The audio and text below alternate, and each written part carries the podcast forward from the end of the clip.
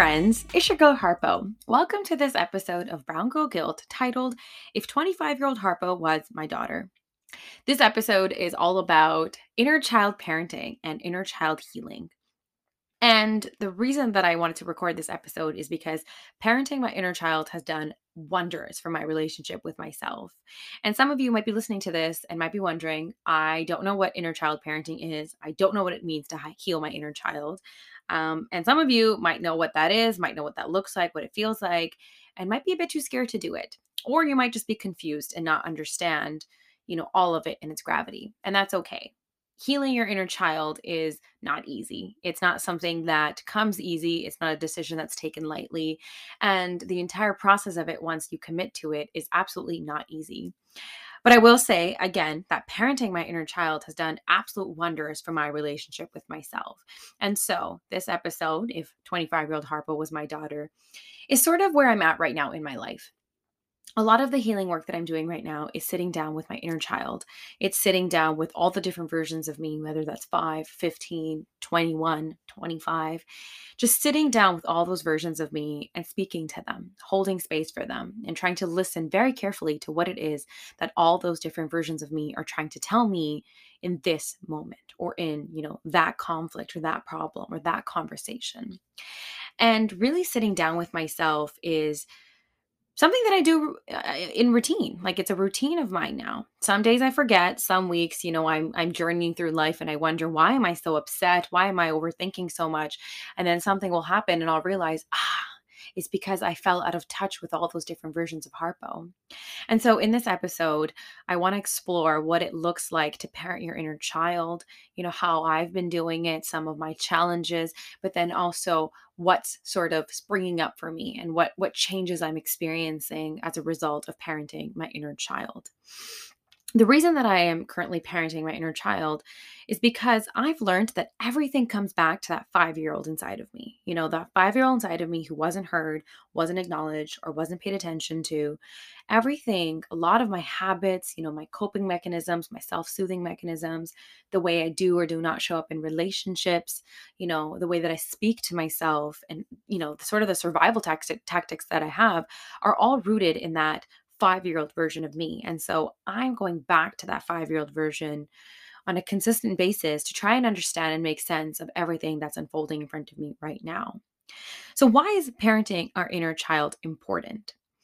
Well, it's often the root cause of a lot, like I just said, you know, and I feel like until we don't speak to that root, until we don't really, really get down to the root and try to uproot the problem or uproot the pattern or the behavior, it'll never really go away. You know, we can sort of you know speak to the symptoms of what's going on and sort of try to like band-aid solution all those symptoms but really until we get down to the root cause of why we are feeling the way that we are or have the thought patterns that we do it's never really going to get fully resolved. I think you have to practice self-love from the ground up right? Like all the parts of you that feel the most unworthy and feel like deserve the less like the the less the least amount of love those are the versions those are the parts that we have to really work on and so i imagine self-love as sort of building from the ground up.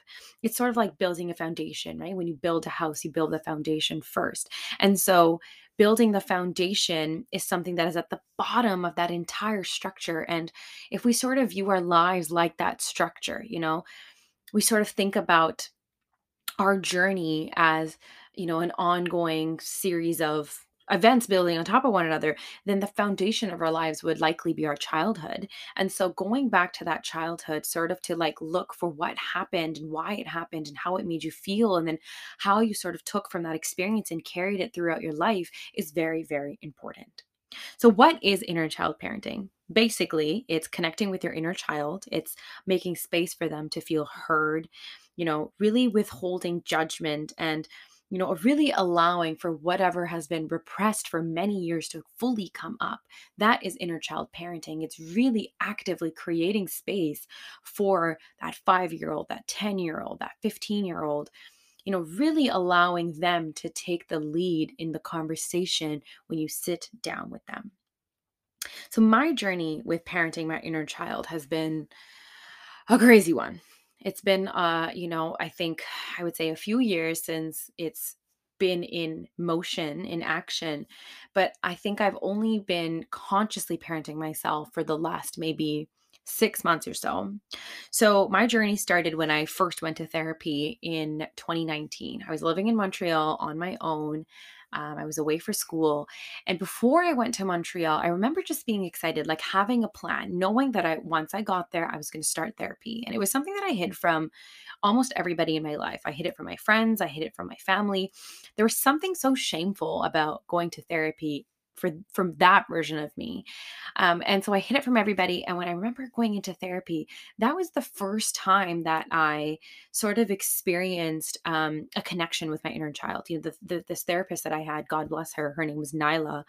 Nyla really held me and held space for my inner child to fully come out. And at that time, I didn't even think of it or see see it as inner child parenting. But really, what was happening was Nyla was really guiding me towards my my younger self, my inner child, and just sort of like asking the questions and opening the box and allowing for that inner child to really sort of show up. And so after that, you know, I was in therapy for for about 4 months at that time. I used to go every every Saturday. Saturday morning was my day for therapy. Um and when I moved back to to BC, I stopped going to therapy and so my inner child also almost sort of disappeared. And I'm using disappeared in quotation marks because it doesn't really disappear, it doesn't ever go away. But this active relationship that I was starting to form with my inner child went away. And so it was still there, but I didn't have a conscious awareness of my inner child. At that time, I wasn't even able to look at baby pictures of myself. And I never really, you know, thought about it as a problem at that time. Like I wasn't able to really look at kid pictures of myself as a kid without getting incredibly emotional and getting really frustrated and agitated. At that time, I didn't think it was a problem. You know, now in hindsight, I know that it was because I couldn't stand to see myself at ages that I had experienced hurt or abandonment or trauma and you know it, it just i couldn't look at any pictures of myself and obviously that has changed. I have grown into now thinking I was the cutest baby in the entire world. I know everybody thinks that they're the cutest baby in the world, but I'm just going to say it for the record, I was the cutest baby ever, ever. But, you know, now I can look at pictures of myself and it's because ever since then I have had a lot more um curiosity when it comes to my inner child and I've I've really actively built a better relationship with my inner child. In November of 2020, I started working with Jyoti Didi, who, you know, you can totally check out on Instagram, Jyoti Creative. Uh, but I started working with Jyoti Didi. And at that time, what I was doing was, you know, really talking to her about some of the things that I had I had been experiencing at the time. I told her I was having some issues with trust. I felt really, you know, disembodied in my body. I didn't feel settled. Um, you know, I felt like I was just on the cusp of something. And at that time, we did a lot of different techniques, right? We did quantum time healing, we did hypnotherapy, we did meditation. And also, she just was like a soundboard for me to just talk about my feelings. And even though it wasn't therapy, there was so many different modalities that were used to really get clear on who I was and what I was feeling. And then after that, in 2021, is when I started seeing my incredible therapist, Anna. And Anna has been the reason that I have been able to really feel confident and strong about approaching my healing through an inner child lens and and really connecting with my inner child. And what we've been doing is having conversations with my inner child in therapy. We'll bring my inner child in and we'll ask that 5-year-old version of Harpo what she's upset about. What is it that she really wants to say? And I have to tell you, it's absolutely changed my life. So there's many tangible ways that you can, you know, sort of approach inner child healing. Here's what I do. Jyoti Didi in 2020 had me draw out a table of all the different harpos that show up at the table. And all it was was a circle in the middle of my journal, and I wrote down table of harpo and sort of imagined it as a dinner table. And I asked all the different versions of harpo to show up in my mind, show up in my consciousness, and I wrote down all those different versions of harpo as seats at the table. And so I wrote down judgmental harpo. I wrote imposter syndrome Harpo. I wrote bossy Harpo. I wrote down controlling Harpo. But I also wrote down loving Harpo, ambitious Harpo, strong willed Harpo, a good friend Harpo. So I wrote down all the different versions of Harpo. And so now when I'm journeying through life and, you know, I'm a little bit confused or I'm feeling a little bit disconnected from myself, I just stop and I ask myself, which version of Harpo wants the biggest seat or the head seat at the table that day? Is it the judgmental Harpo? Is it the, you know, is it the imposter syndrome Harpo? Which Harpo is it that wants that you know head of the seat table that day. And on the days that i can't remember it i just open up my journal and i look at all those different versions of harpo and identify which one it is that's showing up. And that's the harpo that i have a conversation with you know? Some days we can be journeying through our days and just feel like why am i being so judgy today? Why am i so irritated today? Why is everybody in the world pissing me the fuck off today? And that is when the table of use is super super helpful because you can look at that table of use and ask yourself which one is asking for attention today. And I want to put a pin in that, asking for attention, because I want to come back to that.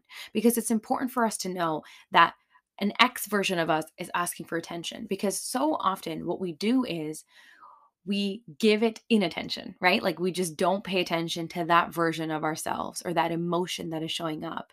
And what happens when we don't give it attention is that it actually gets louder and louder and bigger and bigger. But I'm going to put a pin in that. We're going to come back to it in just a second. The other thing that I've been doing when it comes to parenting my inner child is role play. So I mentioned that I do that in mm-hmm. therapy, but now I do it at home too, where I sort of role play, like I step in and out of you know, this five year old version of me and then this 25 year old version of me. And I just pretend like I'm this five year old talking and then the 25 year old talking. And no, I don't speak in a baby voice, even though, I mean, it'd be kind of cute to do that. I do not speak in a baby voice. I just sort of allow for that five year old to come out. And sometimes I do that in the format of a journal, right? Like I will literally write down dialogue by dialogue. Like the five year old will talk and then the 25 year old will talk and the five year old will talk and so on and so forth.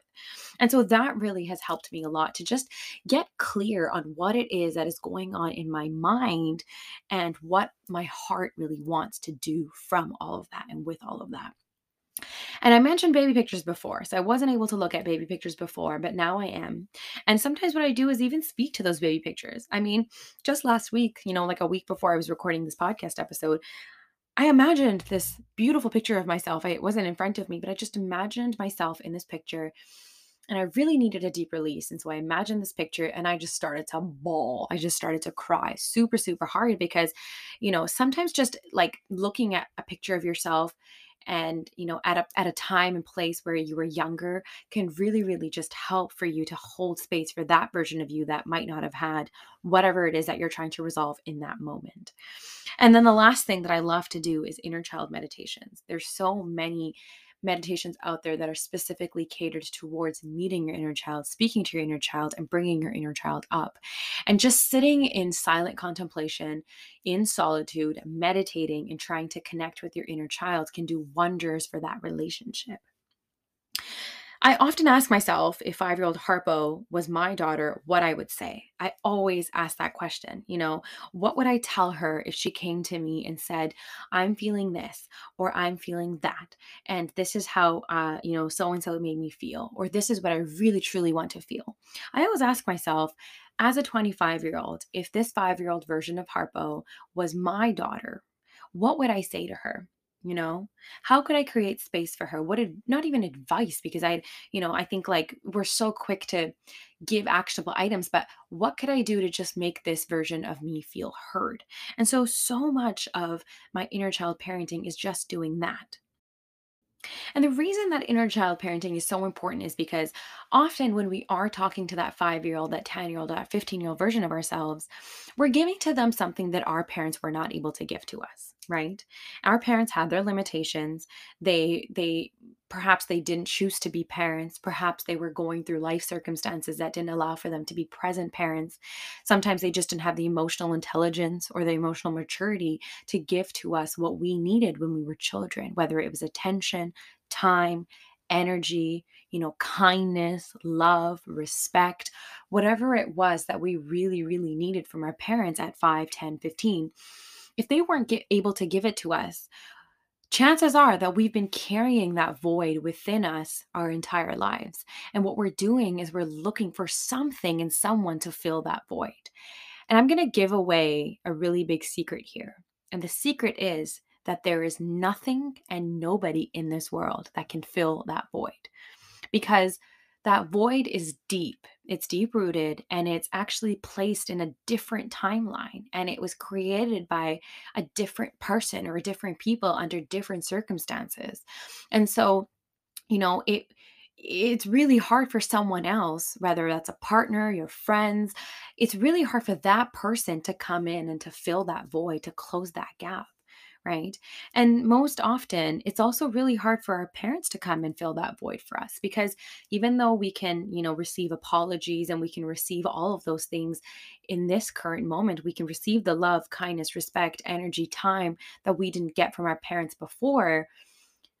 The reality is that that void becomes so big when you haven't really addressed it for 20 odd years or 15 odd years that even just that much likely won't fill your cup. It won't fill that void. And so what we have to do is parent ourselves and it's a it's a daily practice, weekly practice, lifelong practice that we have to do to fill that void, right? To really give to ourselves what others were not able to give to us.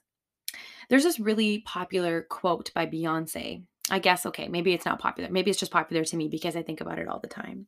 But Beyonce was quoted to say that having miscarriages taught her that she had to mother herself before she could be a mother to somebody else.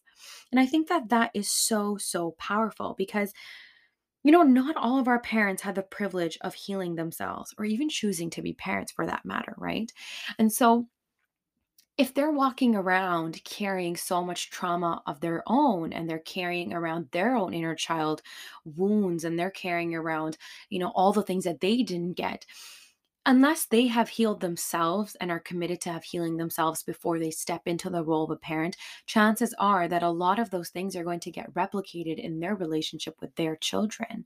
And so when Beyonce says that she she really had to mother herself before she could become a, a mother, and you know, there was this like divine intervention that that came into her life in the form of miscarriages that really pushed her into that healing it's it's so interesting to know that when we start to heal ourselves and we start to heal our inner child, that's how we can show up as better people for ourselves and for those ones that we love.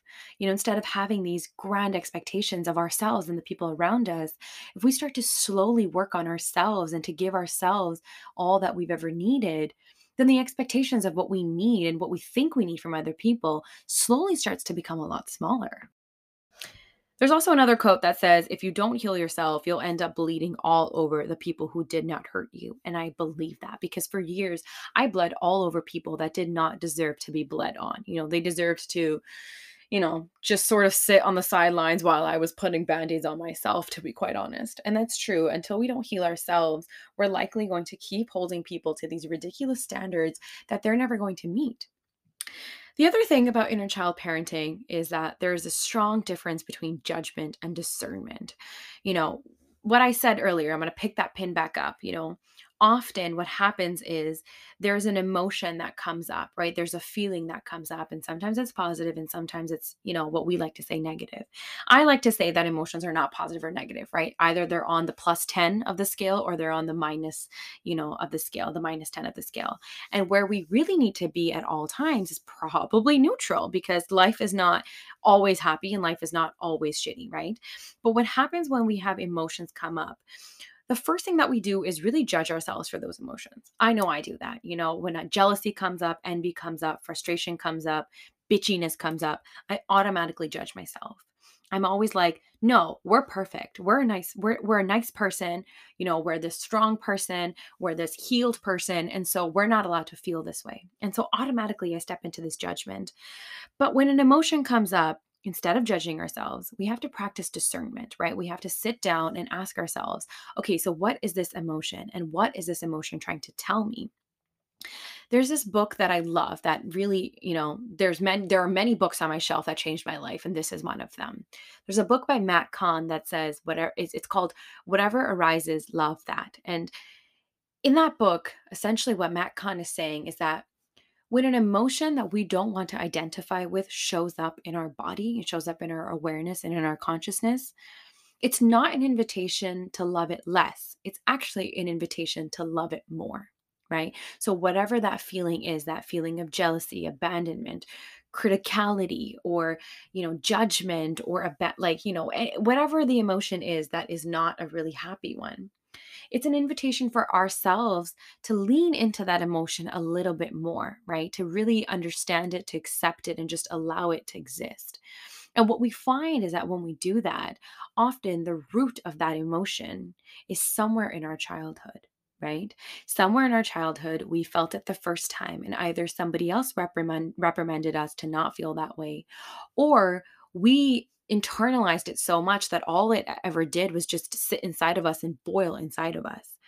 And so, in Matt Kahn's words, it's an invitation for us to lean into it a little bit more and to sort of uproot it, like I mentioned, right? To take everything that we've been repressing and really allow it to come to the surface so that we could let go of it and release ourselves from it once and for all.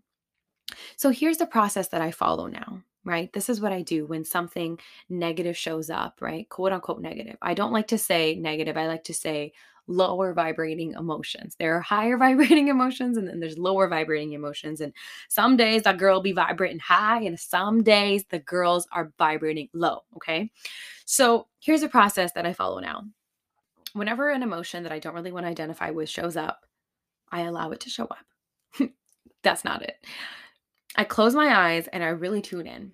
You know, I sit down, I take a deep breath, and I just tune in. I ask myself what emotions I'm feeling. You know, I, I, I jot it down. Am I feeling angry? I'm feeling sadness. I'm feeling frustration. I'm feeling hopelessness. I write down everything that it is that I'm feeling. And then when I look at that list, I ask myself which emotion feels the strongest, which emotion feels the biggest and most prominent in my orbit at the time. And so then I take that emotion and then I journal on that emotion. You know, I ask myself, what am I feeling? Why is this emotion coming up? And what is this emotion trying to tell me? What does this emotion feel related to? Have I felt it before? And if I had to give the first time I felt this way an age, what age would it be? Right. So often I feel abandonment. And so when I look at abandonment, what I would ask myself is what abandonment feels like, right? Like really attach words and meanings and to really materialize that abandonment because sometimes we've constructed things in our minds but until we don't start to like really let it out and write it down are we able to really see it fully in a big picture view in a big picture view and so then i ask myself after i've identified you know what what the emotion is um, what age i felt it at the next step is super super important super important. Like, if you take away anything from this episode, it's this next step gratitude. So, you really want to express gratitude for the emotion. Yes, even the lower vibrating emotion that is showing up. You want to express gratitude for it. You want to say, Thank you. Oh my God, thank you so much for showing up, abandonment. Thank you so much for showing up, fear. Because you want to thank it for protecting you, for trying to protect you, because that's all it is, right? Abandonment, fear, anger, any of these, like jealousy, envy, judgment, all of these emotions are showing up to protect you because they know that you have felt this way before and that you know you and your body you like me myself and i we didn't like it and so now that we're experiencing something that feels a little bit similar we're like, oh my God, I don't want to feel it again. Like, I'm just going to start to alert you. I'm going to ring all the bells. I'm going to blow all the whistles and, you know, wave all the flags because now we're about to feel it again. And I, I don't want us to. Right. And so, really, what that emotion is trying to do is really protect you. And so, you want to say thank you, you know, instead of minimizing it, instead of telling it to fuck off, you want to say to it, thank you for showing up. I really appreciate that you are trying to protect us then what you want to do right that then what you want to do after you've done that really big step of gratitude is speak to that inner child speak to that emotion but as your current self right as your current self so for me it would be the 25 year old version of me as my highest self and then to parent it you know So you would ask that that emotion, you know, you can ask that emotion or you can ask that so you can do two things. You can speak to that emotion or you can speak to the the age at which you first experienced that emotion. And you can ask it questions, right? You can ask, why do you feel this way? Do you think it's good that we feel this way? You know, and you want to do it with love, compassion, care, and attention. And what I like to do is like, I sort of like to act like this, like, big, big version of me, right? To be this 25 year old version, to be like, hey, babe, thank you for you know showing up. Thank you for showing me that you know fear abandonment whatever it is that you're here but i got this. Like no like i'm a cool girl. Like i got this. Like you don't need to worry. It's okay. I'm looking out for the both of us that's how i speak to that emotion and i speak to that version of myself. But the common factor is that it's always rooted in love compassion care and attention. Because what our ego really wants to do ugh what our ego really wants to do is to not identify with that negative emotion. So, again, pulling that pin back, giving it attention is important because what our ego wants to do is not give it attention, right? It wants to, it, it, it doesn't want us to feel those things. It doesn't want us to identify with those things. It wants to avoid it. It wants to really, really avoid it. And it wants to constantly live in this avoidance and to just be like, I don't feel this way. No, I don't get jealous. No, I'm cool. I'm perfect. I don't get critical. I don't get judgy. That's what our ego wants to do. But the thing is, the more we avoid it, the bigger and more frequent it gets, and the easier it is to fall into it. Like it's so difficult, it becomes more and more difficult for you to recognize when you're speaking from that place, right? Like it just becomes so much easier for us to slip into that negative emotion the more you avoid it. So it's really important that we speak to it, create space for it, and allow it to show up. And I think what it does when you sort of like you keep slapping down these emotions and being in avoidance from them is that you live a very, very disembodied and disempowered life. You literally move through life not having a full range of your entire emotions and you know and your feelings and so, you know, all of that to say that parenting yourself and, you know, parenting that inner child within you is a really deep sense of connection with yourself, right? It's literally embracing both the dark and the light and it's it's stepping into more embodiment in your life. And like I said, like until you don't get to the root cause and you don't get to the root of what it is that you are feeling and who you are, you're going to keep going through life meeting the same experiences. Like you're going to keep running into the same lessons in different people, in different, you know, in different iterations and find and keep finding that like, you know, you might think you have changed you might think you've grown.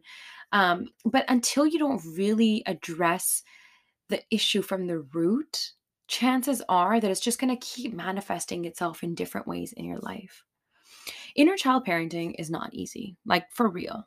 Like, yes, I'm a strong advocate for it and I love it and it has changed my life, but it's difficult. Every day I am constantly in this like battle inside my brain, right? Like, my, if sometimes it feels like, there's like my there's a ping pong ball and it's just ping ponging from left to right left to right just in conversation with my inner child and my higher self and inner child and higher self I want to end by saying that that constant ping ponging is very exhausting. And so, what we have to do is hold space and hold compassion for that ping ponging as well, right? Like, if some days you're operating out of that more lower vibrating, you know, place, that's okay, right? Like, judging yourself even for being there for too long and too often is also not conducive to your growth, right?